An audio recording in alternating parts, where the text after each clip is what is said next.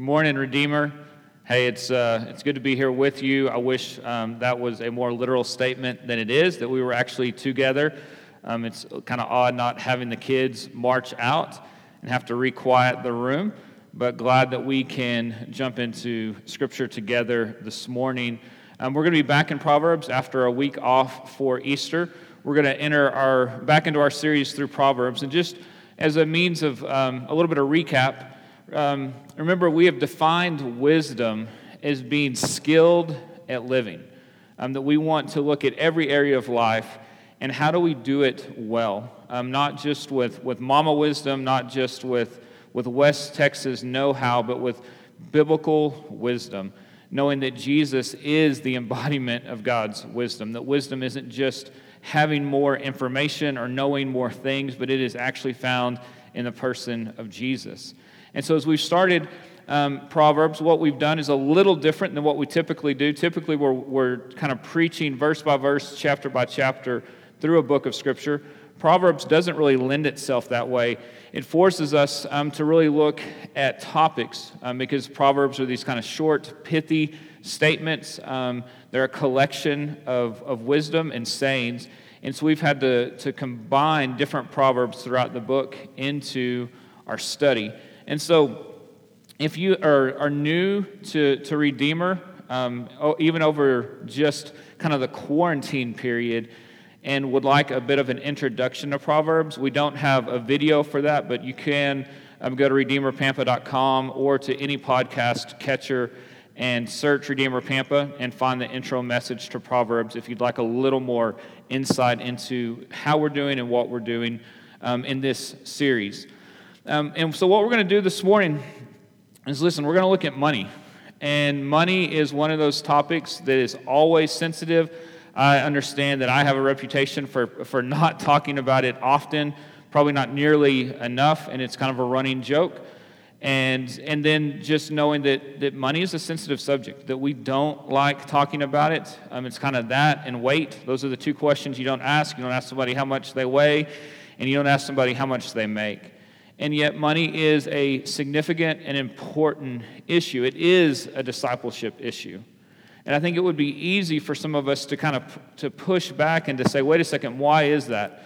Why is this a church discipleship faith issue? Why is it not just my, my business? And the first reason is this is that we know that scripture teaches that all of life is either we are in, in the things that we do. We see in 1 corinthians 10.31 that in all that we do we are either honoring god or we're not. There's no gray area. There's no kind of um, where we turn faith off for a little while but we're not sinning. We are either honoring and pleasing and glorifying god in our relationships and our thoughts and our actions and our desires and our spending and the swiping of our debit card or we're not. Um, and, and there's just no middle area and so, if all of life is worship, then we want even how we spend our money to be pleasing, honoring, and glorifying to God. That's first and foremost. Second is this um, is that Psalm 24 1 tells us that everything belongs to Him, that everything in creation is already God's, and that He has stewarded it to us um, to use temporarily. And so, if it all belongs to Him, then we want to be good stewards of the things that He has provided us to, to have and to utilize um, so that he would say of us, Well done, good and faithful servant, with the gifts and the talents that we have, with the time that he's given us, however long that is, and with the money and resources that he has gifted us as well. And then the third thing is this is that we know that money has a hold on our heart um, far more than we want it to, far more than we would like. Um, and really, whether you have money or not, this isn't a matter today of um, people with money have, have more issues and people with less money have fewer issues. We know that, that simply the desire for money or having money or anywhere else in that spectrum creates difficulty, it creates issues. Um, that money really can become an issue of, of freedom and slavery for us, of wanting to handle that well because it can just really arrest our attention and our heart. And so I want to begin in Proverbs 30, verse 7 and 9. And this is really one of the few prayers that we find in the book of Proverbs. And the author says this Two things I ask of you deny them not to me before I die. Remove far from me falsehood and lying. Give me neither poverty nor riches. Feed me with the food that is needful for me, lest I be full and deny you and say, Who is the Lord? Or lest I be poor and still and profane the name of my God. We see Paul in Philippians saying that he has learned to be content whether he has much or whether he has little because Jesus is enough for him, that he is sufficient. And the, and the Proverbs here tell us listen, we don't want to have so much that we forget God, that we, that we curse him and right and forget him because we are depending on something else. And we don't want to have too little that we would curse God because we're driven to, to theft and to, to feeling like he's not providing for us. That we want to walk this kind of line between those two. And that's where wisdom comes into this, of finding skill in living in our finances. Um, we're going to have to tackle several misconceptions.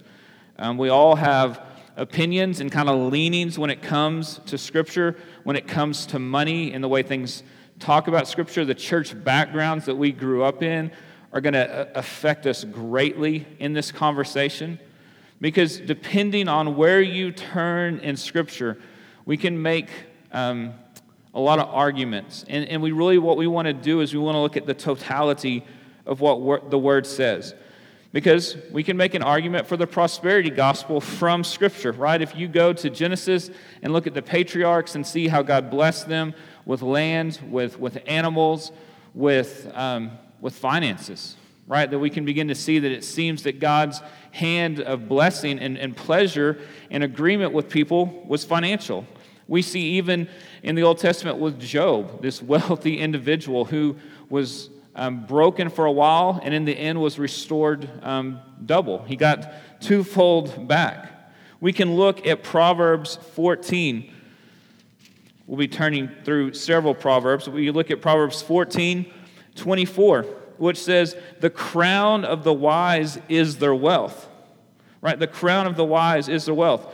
You can turn to Proverbs 10, 22, and hear this the blessing of the Lord makes rich, and he adds no sorrow to it. So the blessing of the Lord makes rich. And then one more. This is Proverbs 22 4. And we see this The reward for humility and fear of the Lord is riches and honor and life right? And so we can take some of these stories that we find in Scripture, begin to add some of these proverbs to it, and say, listen, what the Lord wants is to bless us and to give us ease and comfort and riches. And the way that we know that we're being faithful and obedient is with wealth. And yet, we can also turn to Amos, where we see the, the absolute anger and judgment of the Lord coming upon the wealthy because they have not stewarded their gifts well in Israel for the, for the blessing of the people.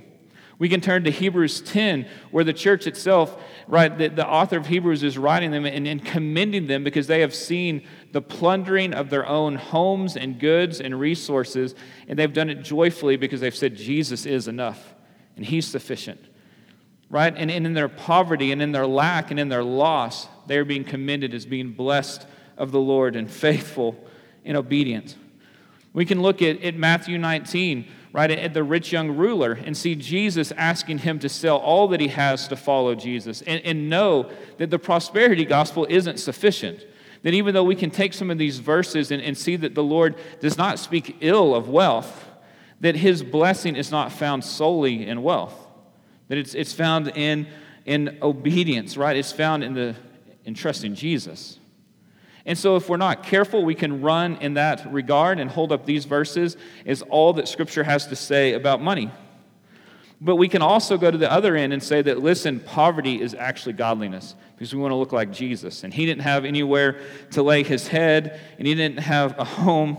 And yet, if we look at that, we see these other stories of God blessing. We see the kings of Israel in their wealth. We see that the wealthy in the early church blessed with the selling of property to take care of others, and they were not condemned for their wealth. That we see in the early churches being planted in cities throughout, right? That the wealthy often offered up homes, large homes, for the church to gather in, and they are not condemned for the wealth. And so the prosperity gospel isn't all that Scripture has to say about money. And, and a poverty ethic isn't all that Scripture has to say about money, that, that there, are, there are truths in both of these and, and across the spectrum. Listen, Scripture has a ton to say about money. There are more than um, 2,000 verses in Scripture regarding money. Nearly half of the parables of Jesus mention money as a scene. And so, what we want to do is begin to see the totality, the whole message. And Proverbs is a great place to go because it, it treats this topic in a, in a wide swath of verses. Because Scripture says some hard things, and let's be warned this morning as we talk about this. The Scripture tells us that we cannot serve two masters, God and money. Right? That it's easier for a camel to go through the eye of the needle than for a rich man to enter the kingdom of God and that the love of money, not money itself, but the love of money is the root of all evil, that these are hard and true sayings about wealth. And in church, even though we are in the midst of a difficult financial time in our nation, we are still a wealthy people and a wealthy nation comparative to uh, much of human history, compared to much of the world even today. And so, what I want us to do this morning and next week, and, and potentially longer, but at least for two weeks, is just kind of work through some different angles and aspects of money and how Proverbs um, leans into those. Um, listen, I understand that by just now telling you that we're going to take this over a couple weeks, you may not tune in next week, right? I mean, that's where we have to cue the laugh track because there's no one in the room to respond to whether that was funny or not. Um, so, we'll, right, we'll, we'll deal with that at a later date. Um, but here's where I want us to start. And maybe you're just thinking that was a super long intro. But first and foremost is this is that, that money is a tool and it's and it's ultimately it, it's good. Um, and here's how we know. Because in creation, God looked at, at, at the world that He's made and He said, It is good. All the precious metals that are in, um, in the ground, right? All the, the valuable resources, natural, that are throughout humanity, right? All the, the, the food products that, that are grown, all of these things that we have built economies around. God looked at them and He saw them and He said, It's good that His creation is good.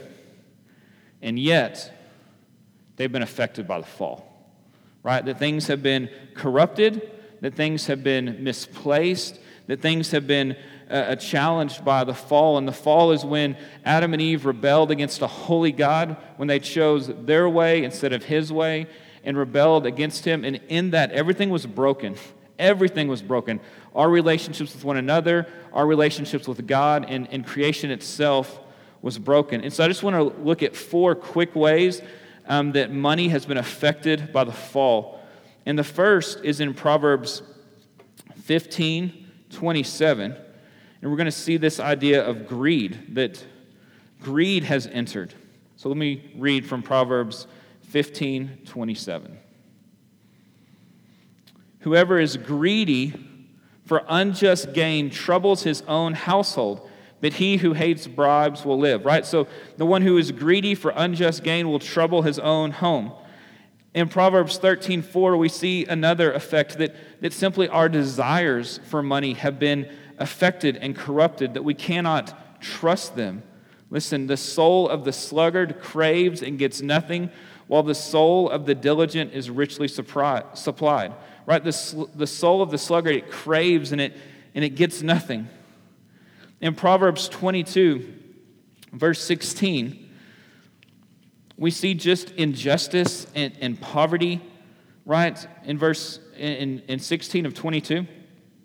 Whoever oppresses the poor to increase his own wealth or gives to the rich will only come to poverty, right? That things have been broken and corrupted, that there are those who would use their knowledge, their power, their money to oppress and to hold down others, right? If we turn over to Proverbs 28, verse 22, a stingy man hastens after wealth and does not know that poverty will come after him right? That it, we're not reflecting the character of God, who is a God who is generous and is a God who provides. And so we see greed, we see our desires corrupted, we see poverty. Sometimes it's due to laziness, sometimes it's due to, to injustice and inequality in the world.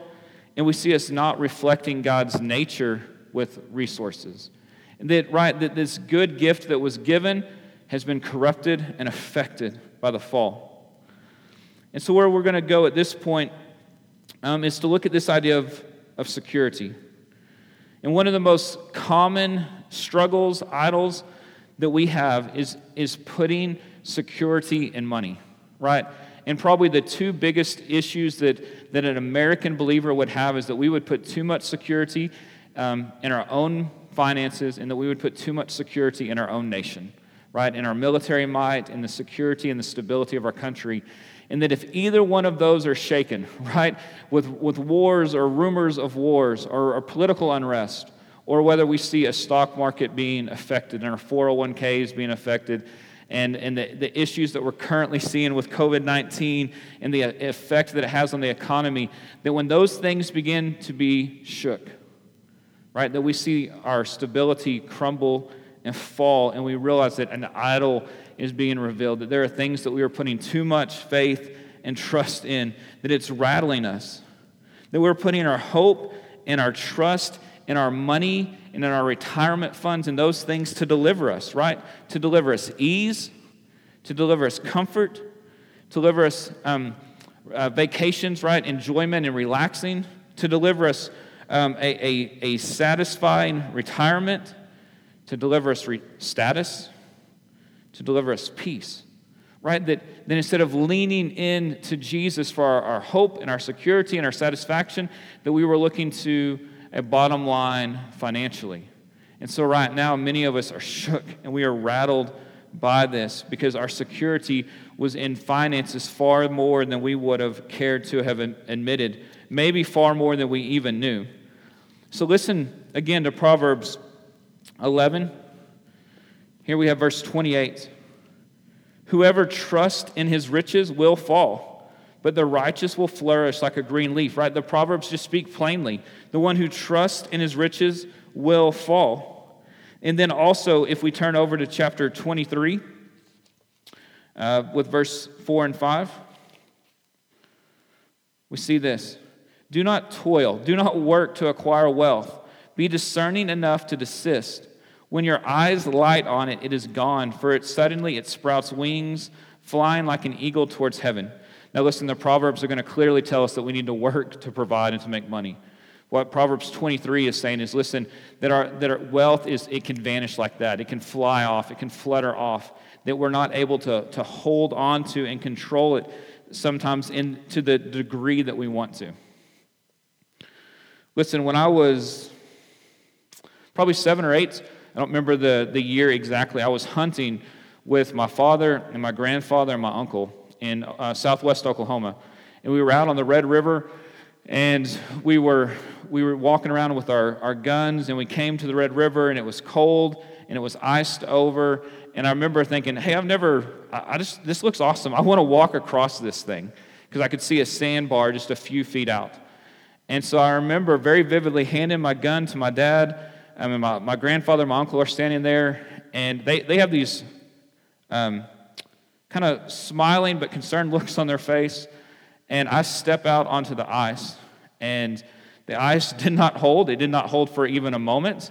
And I just plunged underneath. And, you know, in that moment, as a seven, eight year old kid, I thought, well, this, this is probably it. I go all the way under, and as I bob up, they, they grab me, pull me out, um, and immediately, you know, get to work uh, drying me off and warming me up, um, trying their best not to, not to laugh too hard at me right? And in the midst of that, what had happened, I was, I was finding it hard to breathe, like I had been shocked and stunned.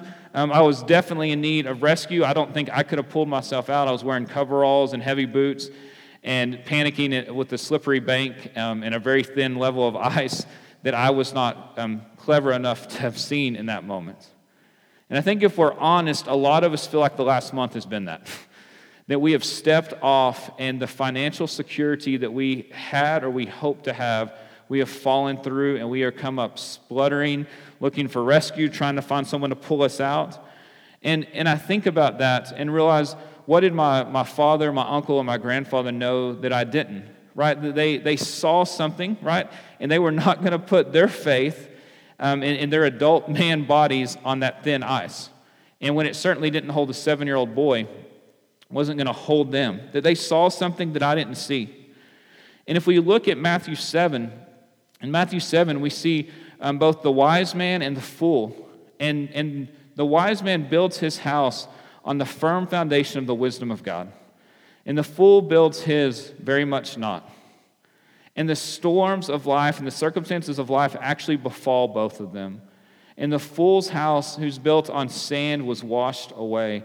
And listen, the one whose house was built on the rock, the storms and circumstances of life still came. He did not avoid them, and yet his house stood firm because his security, right, was not in anything other than the wisdom of God.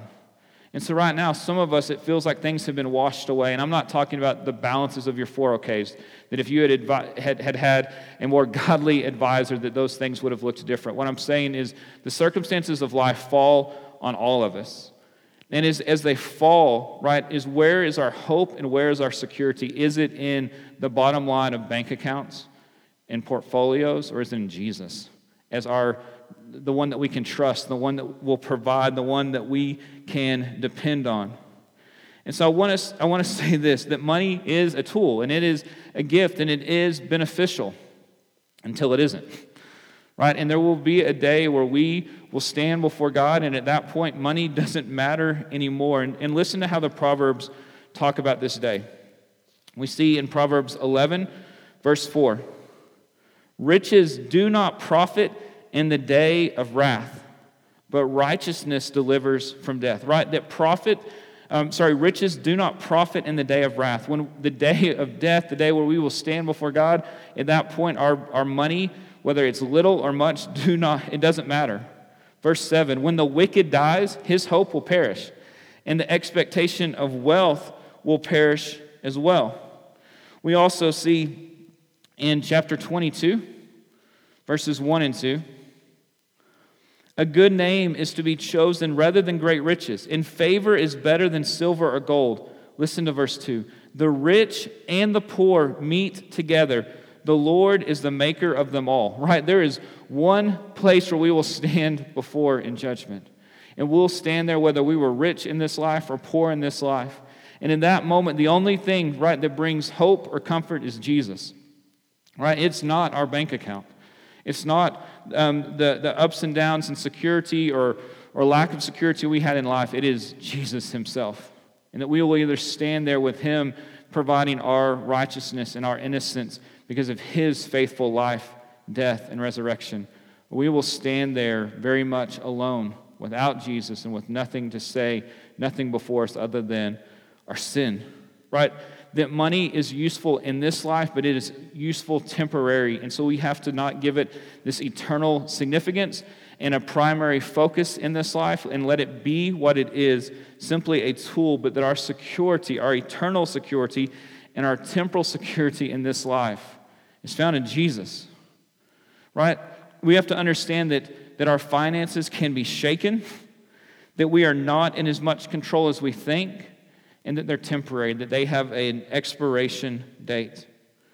Um, I was reading uh, about, I believe it was Rockefeller this week, and, and someone asked his accountant at the end of his life, hey, how much did he leave behind? And the accountant quipped, um, kind of a smart aleck answer, all of it. right? that, he knew what the man wanted was to know how much did he have, but what he said was he left it all behind, right? That it, it's, it all remains here. And so as, as we see it going and fading, as we feel like we've lost and we're asking the question of will we be able to, to make it up in time for retirement or will we have the security that we want, I would just encourage us to find our hope in places like Psalm 46. Because in Psalm 46, we see this God is our refuge and our strength, a very present help in trouble. Therefore, we will not fear though the earth gives way, though the mountains be moved into the heart of the sea, though its waters roar and foam, though the mountains tremble at its swelling. Right? If you, if you move down to verse 6, the nations rage, the kingdoms totter. He utters his voice, and the earth melts. The Lord of hosts is with us. The God of Jacob is our fortress. Come, behold the works of the Lord, how he has brought desola- desolations on the earth. He makes war cease to the end of the earth. He breaks the bow and shatters the spear. He burns the chariots with fire. Be still and know that I am God, and I will be exalted among the nations. I will be exalted in the earth. The Lord of hosts is with us. The God of Jacob is our fortress. Church, Jesus is our refuge, right? We run to and find hope and peace and satisfaction and joy and refuge in Him. That God has provided our security by providing a rescue plan in Jesus, who came and lived the life we were meant to live in complete faith, trust, and obedience, sinless perfection. Went to the cross to take the wrath of God, his dissatisfaction with our sin upon his shoulders and upon him instead of us.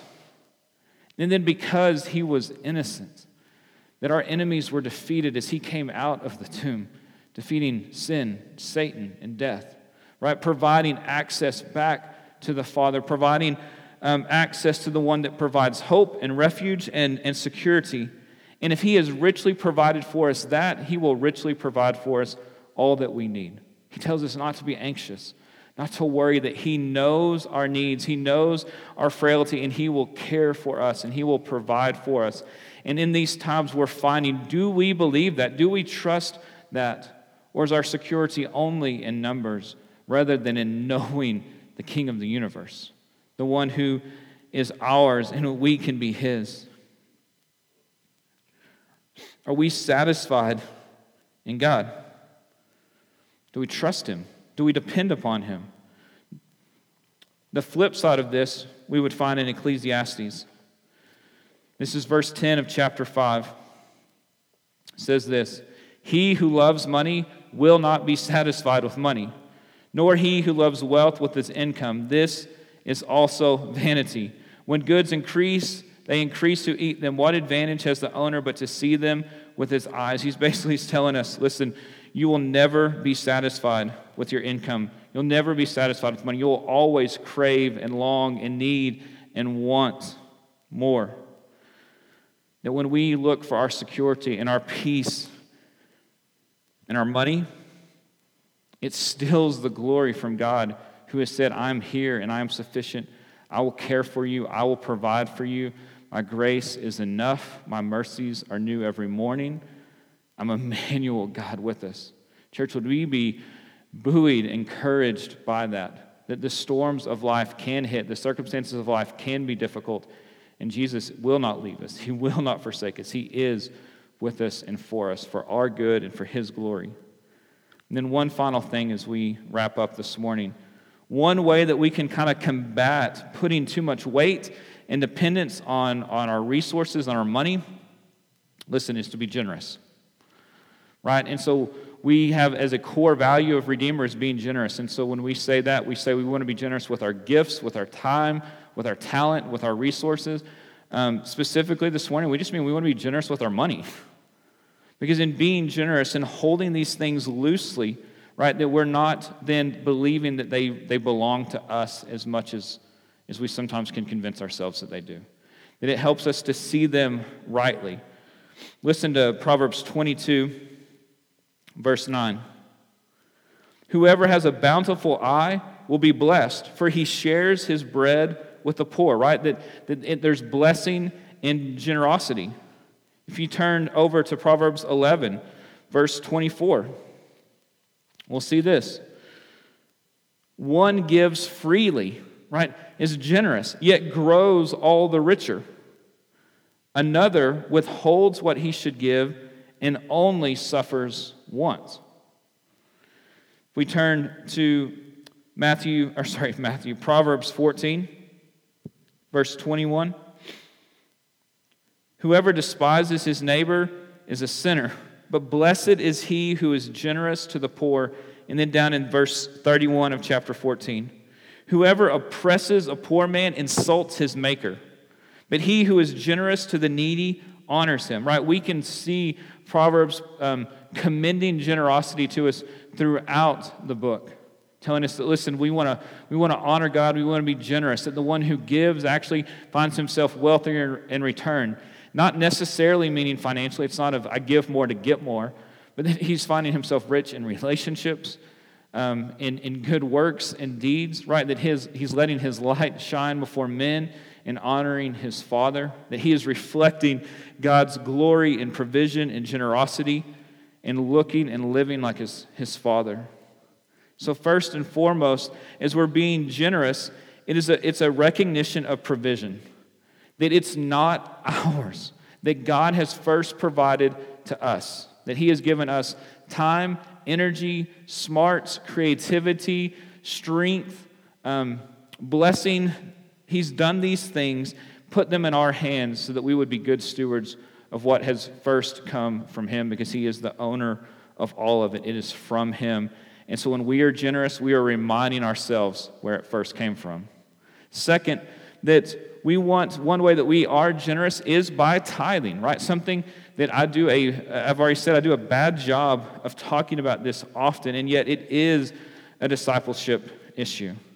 In Proverbs 3 9 through 10, honor the Lord with your wealth and with the first fruits of your produce, and then your barns will be filled with plenty, and your vats will be bursting with wine, right? It's just a reminder that, that the tithe was meant to teach us some things. It was to teach us that first it came from God. And so we are giving not because He needs it, right? Because it puts our heart in a proper perspective. When Jesus is talking to the religious leaders in, in Matthew and, and throughout the Gospels, and they're talking about how much they're tithing, all these things they're doing, he doesn't commend them for it. He says, but let's like let's be righteous as well. Ray Ortlund, a pastor in Tennessee, says, listen, giving to the church is not a heroic act of like faithful belief for a mature believer. It's like an entry level point of obedience. So let's not applaud ourselves or um, pat our backs because we give, right? It, we're, we're called to. And listen, this isn't about rules and percentages. This is about being generous because we want to reflect the character of, of our God who is generous in giving us Jesus, who has not withheld anything from us. And so we give because we've received. It's a reminder for our heart that we have been given so much and He didn't withhold even His Son, so He will withhold nothing from us. Um, Jude the other day was asking me to do something, and he said, Hey, Dad, if you'll do this, I'll give you a quarter and a penny, right? Just this kind of idea of like, man, son, 26 cents. And he's thinking he's being so generous in this moment. And, and as I'm looking at him, I don't, I don't need the 26 cents, right? He wasn't somehow like really wooing me with that because it was mine. The only thing he has has come from me. And so when we give, it's not because God is somehow desperate, um, that the church is desperate. It, he, he knows that we have it because he's given it to us. And it's a way for our hearts to be aligned to see it properly and appropriately. A third thing, quickly, um, is that we should prioritize our generosity. We don't say, hey, God, if there's enough, I'm going to give it to you in the end, or I'm going to give to others um, who are in need. We prioritize it because it, because it matters and it loosens our grip on it. That we say, we see what this is, we see where it's come from, we know it's from you, and so this is, this is first because we want our hearts to be aligned. We want to trust you that you will care for us and provide for us, and that you're in control and that you know our needs better than we do, that you're able to provide for us better than I am for myself. And we, we're showing our dependence and our trust on Him. And then lastly, this look, generosity or stinginess is a, money itself is just a great revealer of what's going on in our heart. Um, if our hearts are aligned with the things of God or not, where our idols are, where our dependence, where our trust is. And so, listen, this season that we're in is a great opportunity for our hearts to be being revealed. Where have we found things not steady? Where have we found a lack of stability? Where are we grasping because idols are being toppled and tottered and messed with? Right? Are we finding a, a desire to hoard and be stingy right now because we're sure that maybe there's not going to be enough? Or do we find ourselves being generous? because in a time of need, we want to reflect a God who rescued us not on our on our best day, but at our worst, that He demonstrated His love for us. That He came for us when we were rebels and enemies and sinners opposed to Him, and He has turned, right, individuals, of people who hated Him into sons and daughters by being generous with His own Son who rescued us. that we would be generous in this time, right, of those who are in need by giving out of an abundance or even giving out of a lack because we're trusting a God who is with us and is for us and will care for us.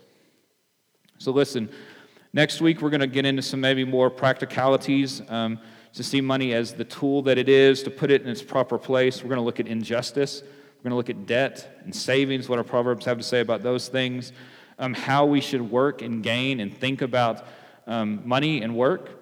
Um, and so, would love for you to, to kind of join in as we hit part two of Proverbs and finances. And so, would you just join me in prayer in these moments?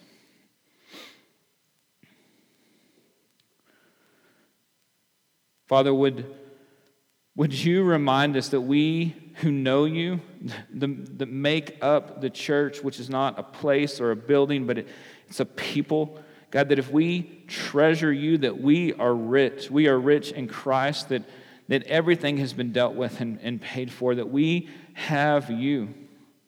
And God, that that's not um, a temporary fix, it's not a temporary feel good, it is a lasting, eternal thing for now and to the end of time, which will have no end in you.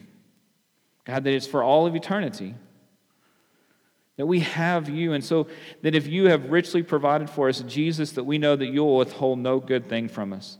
That there is nothing in this world that will satisfy us more than you.